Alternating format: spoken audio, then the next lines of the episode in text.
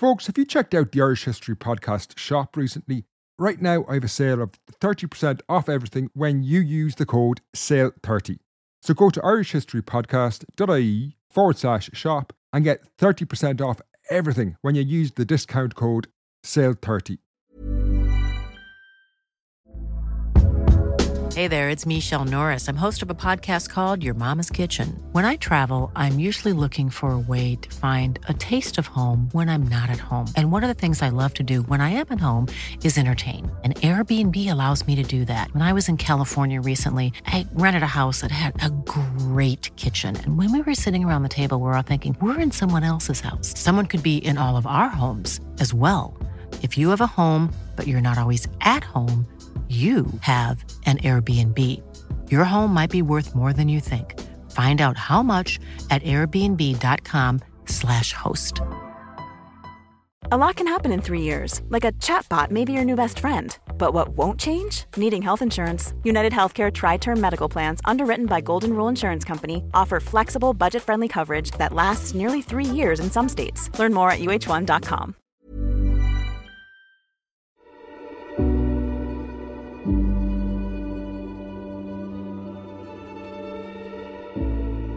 I've always had a soft spot for Liverpool, which is a bit strange because I had never been there until recently. My attachment to the city goes way back to my childhood. When I was a kid, I was obsessive about English soccer and followed Liverpool religiously, but I never went to see them play and never actually set foot in the city. Now, this finally changed this year when I was asked to record a live show at the Liverpool Irish Festival, which took place in October. As I prepared for that show, I realised my perceptions of Liverpool would be changed. The city has a long and complex history. Even a few minutes of research brings up its deep roots in slavery. So, for that live show, I wanted to interview someone that could help explain this and the wider complex history of Liverpool. It was Emma, the director of the Liverpool Irish Festival, who first put me in contact with Theresa Hill, whose interview you're about to hear. Theresa is passionate about her family history, and in many ways, it encapsulates so much of Liverpool's history in the later 20th century. Now, our conversation proved to be extremely difficult to edit down into a podcast. Theresa and myself spoke for about an hour, and every second was fascinating. Her mother's family were from Ireland, while her father was from Freetown in Sierra Leone. You're about to hear Theresa speak candidly about growing up black and Irish in Liverpool how her Irish grandfather, Luke Bernard, encouraged her to have pride in both her African and Irish ancestry at a time when many mixed race children were ostracised by Irish families in Liverpool. We also talked about wider Liverpool history and her family's experience of working in the harsh world of the Liverpool docks. We also looked at how the Troubles influenced her life. But what surprised me most, though, was how religion was so central to Irish identity in Liverpool in the later 20th century, and how frequently sectarian tensions in the city could spill over into violence around the 12th of July. Stay tuned because this is a really fascinating story and interview.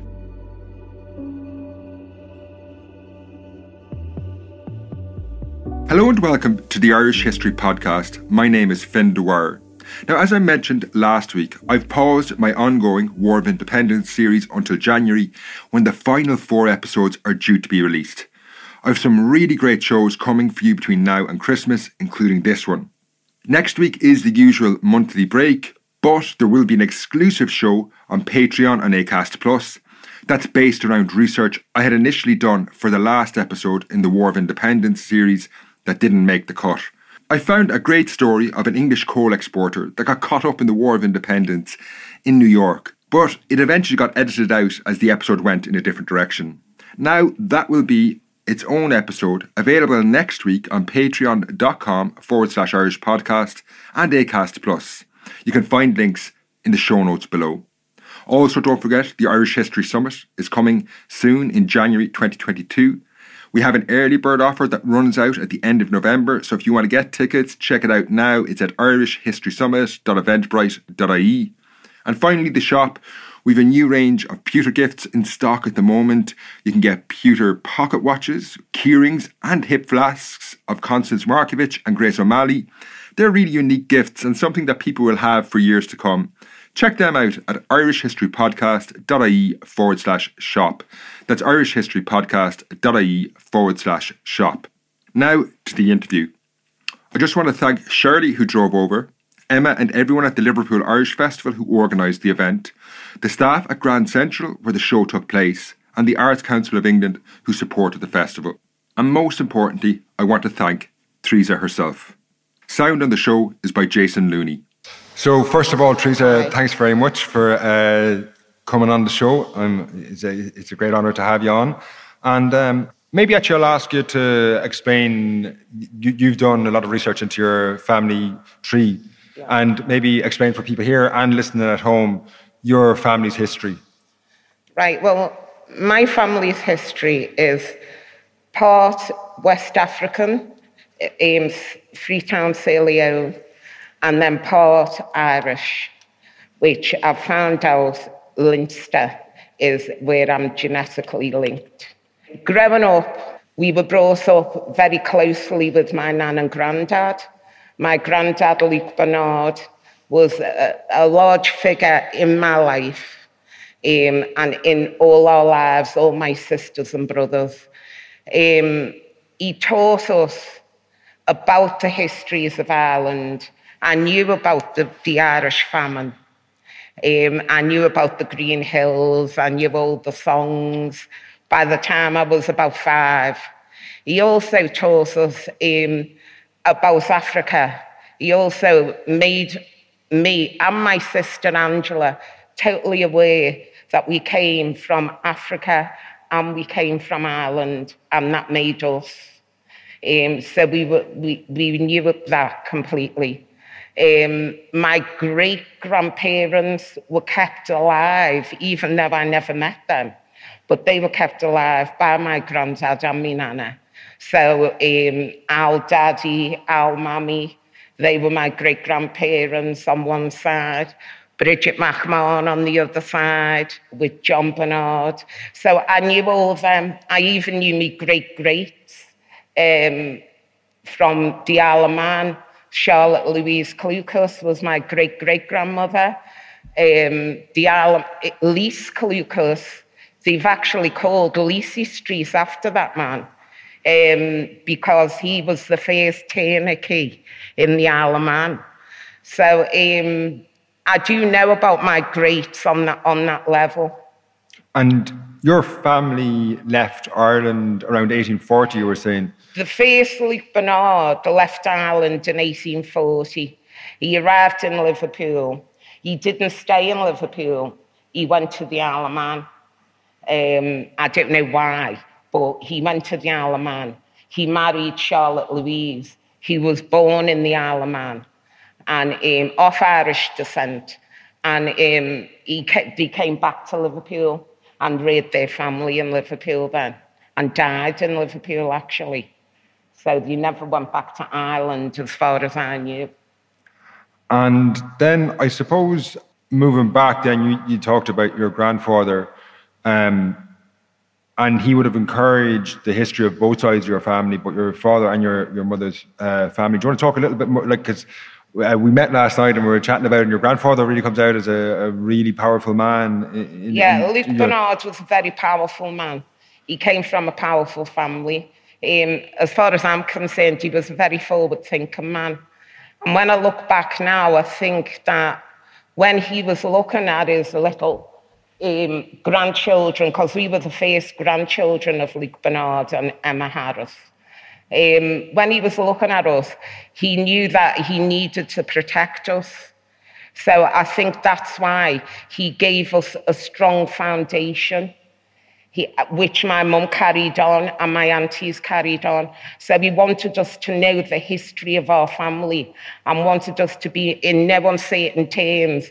No matter what we were called on the outside, we actually knew who we were. We knew who my granddad was, and I knew who my nana was. We weren't ostracized. Mixed race children in my, my day growing up didn't know the grandparents because the mum had married an African or a West Indian man, and the family didn't want to know. Okay. But there was also families whose family did want to know. who used to come and take their grandchildren back to Ireland for the six weeks holiday. My family, um, through my granddad, even up until a couple of weeks ago, I'm, I'm at a, a thing with all the Bernards. It was a, a, new baby had been born, a little Reva. I'm just giving her a shout out. um, and we, we were there with all, all my family on the Bernard side. Um, my mum passed away a couple of weeks ago, and both sides came, which was quite funny because we had one side in one room and the other side in the other room over some conflict of well before I was born to do with my nana and granddad. So, um, but we all were together, and, and a couple of weeks I'll be going again with another cousin. So, so our link is quite strong as a family, but that's my family. Mm. Um, I, I, I'm under no illusion, and I know for a fact it didn't happen for every family. It really strikes that you just through everything you've spoken about that your grandfather was quite, uh, as you say, for, forward. Luke thinking. Bernard, don't forget that name. I love my granddad. He was a beautiful man. My nana was a hawker, a hard-working woman, bad woman. Her name was Emma, Emma Harris. And um, she was off the Whites or the Harrises. And then I've got the Bernards on the Bernards. Both strong families who both loved us and brought us up very confident eh, knowing exactly who we are, regardless of what anybody else in the world thinks. We know who we are, and that's what counts. And we still do. We follow that on. My son is called Luke after my granddad. My son's three children are called Luke John, Sinead, Siobhan Bridget. We've kept still the Irish in because of the respect for my, my um, grandfather, who, who I absolutely adored. Me and Angela and, and my brothers and sisters love my granddad. We love me and Anna as well, but my granddad was the stronger figure within the household. All the family used to come. So cousins and aunties had come to my nana and granddad's houses so obviously, we still have that link today. Um, I still link with with my cousins and um, on both sides, on the Harris side, which is my nana's side, and on the Bernard side. Um, so, so that link, what my granddad wanted, is still carried on. And then you were talking last night about, I suppose, to to one degree or another, like him taking that stance and encouraging uh, you to have uh, that, like to, to be proud of both sides, both the Irish yeah. and then the African side of your families. That would have potentially been like a, I suppose a controversial thing for him. You were talking about when he would have been in, in the world of work and things mm-hmm. like that. Yeah. Could you tell us a bit about, I suppose, Liverpool at that time? That there, it would have been like I suppose racism was a. a oh yeah, it was um, racist. Liverpool's a racist city. It always has been. Um, so yeah, it, it was even stronger racist then. Obviously, jobs, things like that. I mean, my dad, African, he was a merchant seaman because he wouldn't have been able to get a job on shore anyway. Okay. Um, just like when the Irish first came. And um, so, so it was a very racist um, city, but my granddad protected us and people, maybe because of that family being a strong family, that we were closeted. Yep. So um, we were never aware of any problems um, until we got older, obviously, and started going out and mixing ourselves and going to school. And then in the Irish community, I suppose there's a, a stereotype of Irish uh, communities abroad of being white. Mm. How did you find, you know, when you would have socialized in Irish events, things like that, how did you find, like, was the Irish community welcoming, or how did you find it?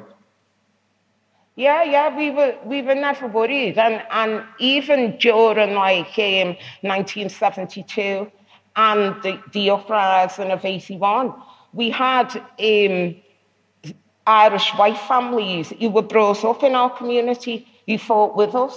Can you explain a bit about the uprising of 1981? Well, 81 uprising, I had my son by then, Luke, he was two. So for me, it was a very, very frightening time. Um, what happened, or I suppose was people at home might. It was over the police. It was, Okay. we, we were fighting the police because it was just constant aggression from the police, constantly verbal abuse, and, and our young boys, you were terrified to let them out. And so, so it, what sparked it was um, there was one arrest made, and that's what sparked it. But when we say that sparked it, that was just the spark on top of an already bonfire that was already there. Um, we weren't allowed to move. We weren't allowed to move out the area. We couldn't get jobs. Um, it was in every grain of, of society that, that we were fighting um, because of the colour of our skin. And at that point in time, it didn't matter whether we were off white or we weren't. It was the fact that we were black and we're going to attack you. And that's the way it was. And then I suppose that something running parallel, and this really surprised me, uh, was you were talking about last night about sectarianism and how sectarian tensions in Liverpool. I suppose what would have after the famine, with the huge influx of Irish Catholics, there's a lot written, and it's I suppose well known about the violent sectarianism. But you were saying when you were growing up that that like sectarianism that could spill, o- spill over into violence, and I suppose people listening at home might be familiar with violence around the 12th of July marches in Belfast, uh, which still continue. But you can. We did have little skirmishes here because of the Orange Lodge um, on the 12th of July.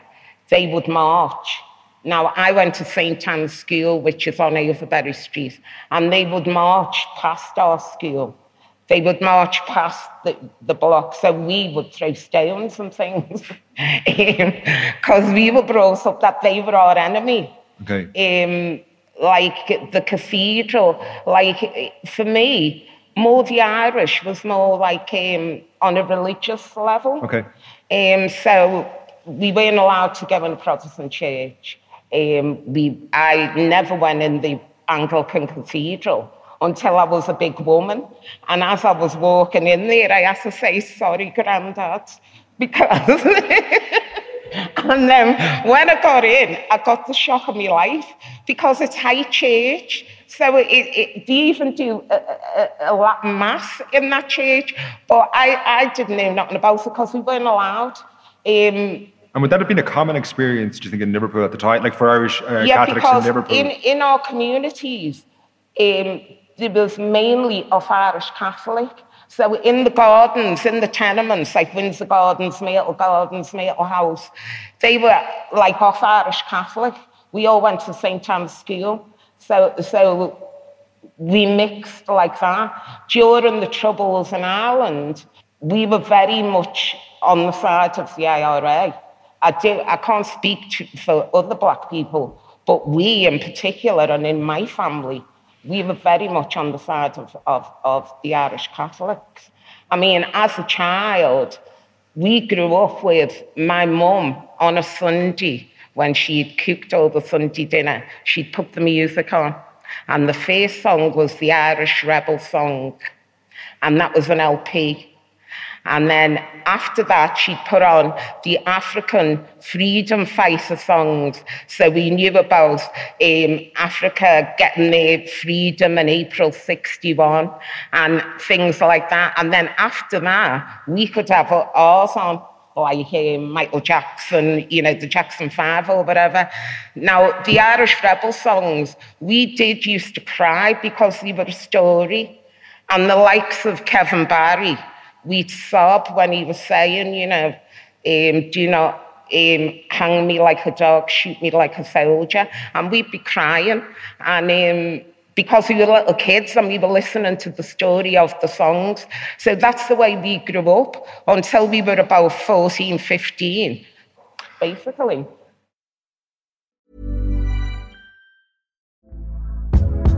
Hey there, it's Michelle Norris. I'm host of a podcast called Your Mama's Kitchen. When I travel, I'm usually looking for a way to find a taste of home when I'm not at home. And one of the things I love to do when I am at home is entertain. And Airbnb allows me to do that. When I was in California recently, I rented a house that had a great kitchen. And when we were sitting around the table, we we're all thinking, we're in someone else's house. Someone could be in all of our homes as well.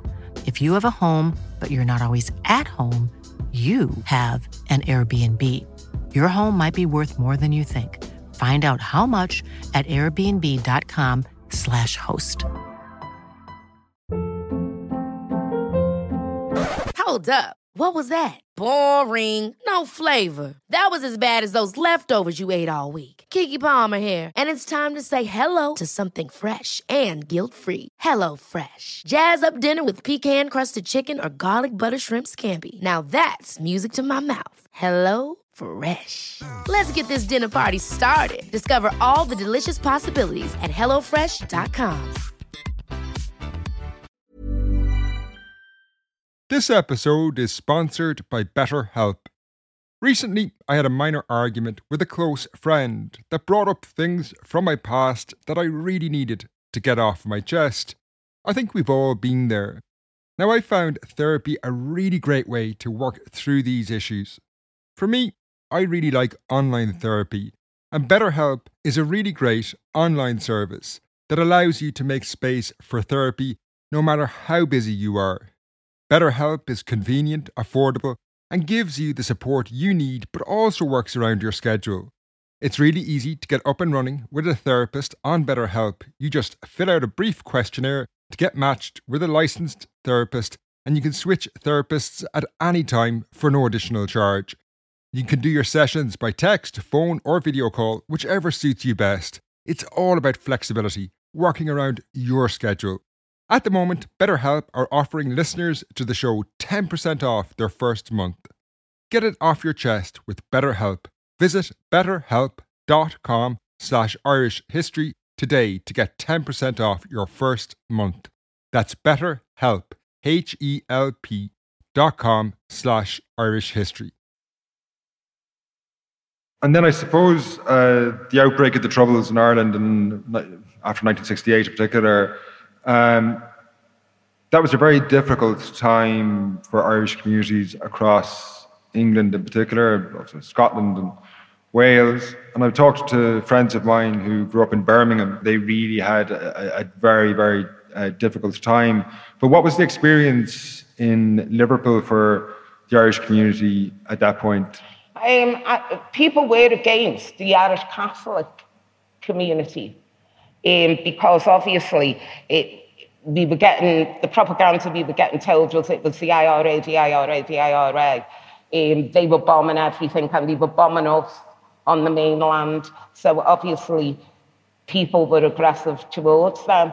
But we were also having our own fight as black people as well, because okay. in 72, there was a riot that people don't remember in Liverpool, or, or because we got houses um, on a housing estate, which I lived in, in Windsor Gardens. All the people from Windsor Gardens came and attacked the housing estate. We got no help from the police, and we had to get um, boys from our area to come and protect us in our houses. So we were having like a double trouble, if you know what I mean, because we were still fighting our own fight. Of course, yeah, yeah. And did you get any support in, like, obviously you've kind of got the, the I think you call it Jewish heritage, and that, you know, you would have a foot in both, yeah. like you would have seen it from both perspectives. Did you ever get like solidarity from an Irish community that was also feeling like you know? I suppose just just it struck me there when you talked about housing. That was one of the things that really sparked the troubles in the north was uh, issues around housing? Um, not on like a, a mass level, but we had Irish families, pure white families within Toxteth who were with us. He, who, who was still with us to this day, actually, He fought with us, he married into us. So, so um, and also being of mixed race, there was families who had pure white sisters or brothers as well as being mixed Okay. race. So, so we did have that mix, but I wouldn't say we were aware of the full Irish community, um, like all the Beetleheads or what have you coming down and helping us. But within Toxteth, the Yeah. white people and the Irish who were there fought with us. And then maybe moving back uh, a few generations uh, in your family, you talked about how um, Luke Bernard, I think, and his father, and maybe his father before him, all worked on the docks. Yeah, yeah. And that would have been, sorry, go ahead. They were all dockers labourers. Um, and my great great grandfather, John Bernard, he actually was killed on, on Liverpool dock. Um, he was um, he was suffocated by coal. He was in the, the hole trying to get the coal, and the wrench snapped and killed him. He was only 31 and left my great grandmother with five children, Bridget McMahon. One child, Hugh McMahon, was um, Hugh Bernard, was the baby. He was only six weeks old at the time. I don't know whether they got any help or anything um, from even the church or, or anything, I don't know. But she was left on her own with them children. And then that would have been a common enough Irish experience, I guess, but the docks don't really exist in the same way as they, like in all big port cities, in Dublin the same. Everything's been mechanized. Do you remember, like, were, was there still a big employment for Irish people on the docks, like back in the, like, when, when did that change? Or like, The stories I was told that um, the Irish had to fight to get on the dock, um, um, to get the jobs on the docks. That was the stories I got told when I was little. Um, also, the Irish um, Irish descent did used to fight in Liverpool here. Um, London Road um, was apparently the place at the time. So, so they actually did used to fight big men fighting each other. Or so get jobs. that was over jobs, I, I, you know, I wasn't born at that time, but that's Yeah. all I remember. Um, my auntie Susie, her dad got his eye taken out. Um, it was very violent. My granddad apparently um, he put someone attacked somebody in a toilet or something. It was it, it was it seemed to me it was quite violent. to Um, get, so it, it, like people are being hired on a daily basis, is yeah, it? because the Liverpool people must have wanted jobs, and we used to having a closed shop, and then the Irish all came, um, and they wanted jobs as well. And kind of the way you're the way you're talking about it there is quite interesting in that like your mum, like it had been generations of her family since who had since there had been someone who had lived in Ireland. But it was very much alive in just the stories you talk about her. Like she's almost like she was born in Dublin or something, you know, like that that she has that like that that community we're able to keep alive that uh I do think that what happens when people do move away from a community, they, they, they try to keep your culture, you're keeping your culture strong. Um, and I do think that's what um, was happening. Our culture was kept strong. My mum was Bridget Bernard, Bridget being a Bernadette Bernard, actually. And um, my great grandmother, um, Bridget McMahon, when I was looking for her through the records, I think every child in the Dingle was named Bridget because of the amount of people. Um, then they made the churches because the amount of Irish that came in. They could pay for churches, like St. Patrick's was the first church to come here. Um, other than that, they were like chapels, little chapels. Um, so I do think that religion kept the culture very strong. And then, say events like St. Patrick's Day. Uh, I'm not particularly familiar, but I'm guessing it's a big enough event uh, today. Was it like that in the 70s, or like I'm just wondering, you know, where When I- tensions or could be more fraught? When I was a child, it was very um, staunch. Like we had our shamrocks and Okay. you'd have your green ribbon in for school. I used to eat my shamrock, by the way. I was a fat child. I was always hungry. so I'd be eating my shamrock. But yeah, we'd have our big shamrock. We knew it was St. Paddy's Day. We, would, we had to go to church. Um, also, another thing was my family in particular. We weren't allowed to celebrate bonfire night, which as a child was horrific for us. Because um, as far as my family were concerned, Guy Fawkes was a hero. so we weren't allowed to be in them. But so we used to have to sneak and make the guy and hide it and, and like come out and play and like, you know, do penny for the guy. But we weren't allowed. We weren't allowed to look at the Orange Lodge neither. We have to turn our backs if we were in the street. Um, and could I ask you a bit actually about that? Because I was very surprised myself. Like I had heard about sectarian tensions in Liverpool, as I said, up until like say the Second World War. Mm. Um, but I wasn't aware that like that, that was that that kind of would have continued, and I suppose you've got that like echo of tensions from Ireland that I, I think people are very familiar with them in Glasgow. But mm. you were talking about quite uh, contentious marches around the 12th here in Liverpool. Yeah, in, in when the 12th of July used to march, um, then all the Catholics, kids, we would collect stones and throw stones and at them and things like that. I mean, it was very separate for religion. And when um, our cathedral got built, which they call Paddy's Wigwam, but when our cathedral got built, um, the bishop from our cathedral, the Catholic cathedral, and um, from the Protestant cathedral, or the Christian cathedral, whatever they call it, they both came together on Hope Street and shook hands and to try and quell, and it did. Okay. Uh, then people more became more sort of Christian. It wasn't so big as it used to be okay. when I was younger. As I was growing up more as a woman, then it sort of seemed to die out. And then I suppose something that I was very interested in, like I, I talked earlier about, I suppose, one of the connections that explains a lot of the Irish history in Liverpool is the history of the British Empire. And it, but you talked about the, I, I, suppose, like from your like African heritage, the legacy of slavery in the city is is uh, is something that you would uh, feel or see today. Mm. Um, yeah, you still see the product of slavery throughout the world. Um, there's still institutionalized racism. It's, it's, it's as strong as ever. Um, even though within your normal walk of life, um, you, you don't see it because normal people speak to you on a normal level and deal with you on a normal level. But it is in every um, sector of society.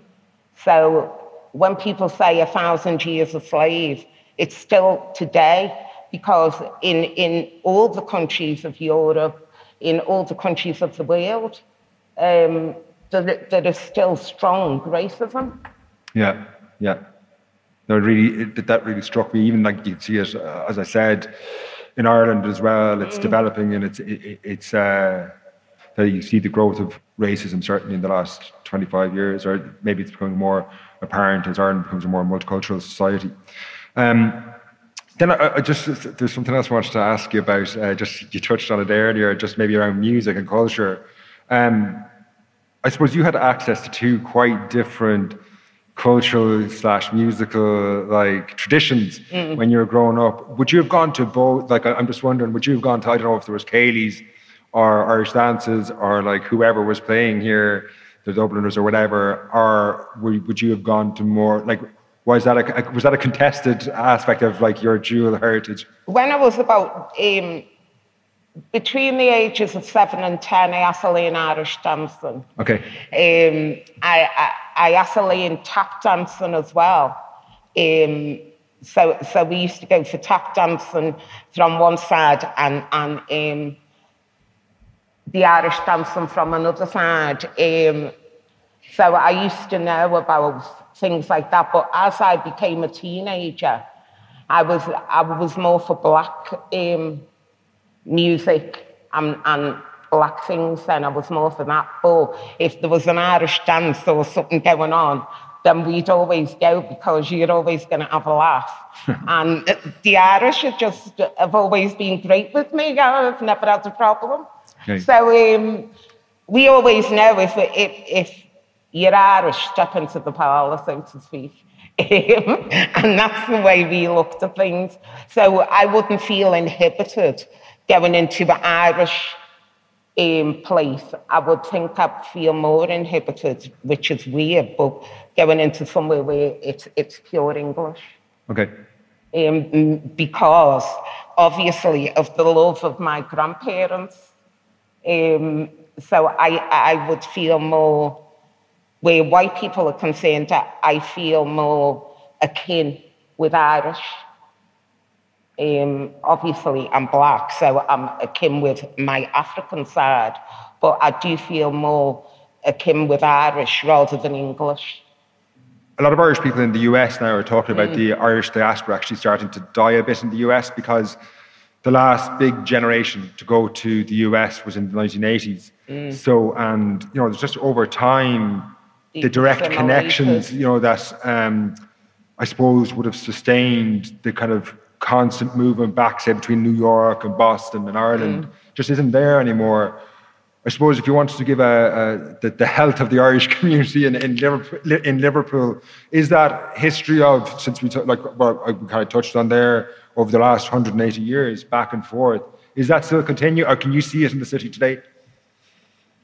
Um, no, I, I don't see it as strong today, not in Toxteth anyway. Um, I think it, more the Irish community are more like Kirkdale, um, Kirkby, even a lot of um, of Irish descent are in Kirkby now. So because of, of the housing thing here, everything got smashed down and that, I wouldn't say there was very strong an, um, Irish in Toxteth Park as they used to be Okay. from the 1800s right the way through. I think um, now, as I say, it's more Kirkdale, more um, Kirkby, that end. But we do have Irish families in, in our community who, like I said, were, have always been there okay. and are still there now. And then um, something that kind of interests me a lot, and I suppose this is we're verging onto the contemporary, but I often wonder how what we're you know we're living through huge changes with the internet, social media, things like that. You've talked a lot about like various different. Uh, what strikes me is you're talking about very intense community links and bonds between a community, and people talk a lot about those breaking down like through you know people are always on their phones they don't necessarily go to community events. Like do you see that in like you've grown up in Toxteth all your life like do you see that community has that community changed or does it still have uh, those close bonds? Like you, you, you talked there about like Um, earlier no, on. Now it has changed because since the riots, um, the, the, the, the city council then started to um, actually move people out of, of Toxteth. Um, so a lot of people did leave the, the area and then the community started to change. Um, so as a community, um, we're not as tight as we were, but we are trying to get that back now. We're trying to get our Caribbean centre back up and to try and build them links back again. Um, because it's, and obviously now as well, a lot of people are on social media. So the ones who aren't sort of get left out, if you know what Yep. I mean. So, so you don't hear that much unless you're on social media of things that are going on. But the community is becoming strong. We've got the youth now who are coming up and, and um, continuing with them links. Teresa thanks very much I really appreciate appreciate appreciate you coming on the show um, again we'll ask the audience if anyone has a question there's one there's we have two here so To finish, I just want to say thanks to Teresa for sharing her story. It was really fascinating to meet her and talk about her life. Don't forget, next week's episode is coming up on ACAST Plus and Patreon. You can find links in the show notes below. Until next time, Slán.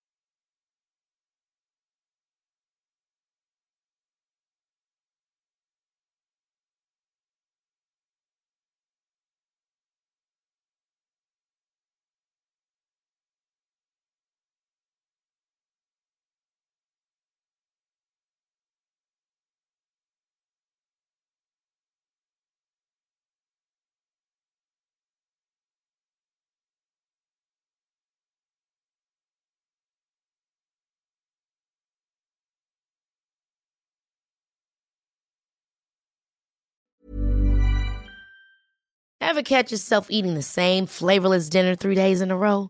Dreaming of something better? Well, HelloFresh is your guilt-free dream come true, baby. It's me, Keke Palmer. Let's wake up those taste buds with hot, juicy pecan-crusted chicken or garlic butter shrimp scampi.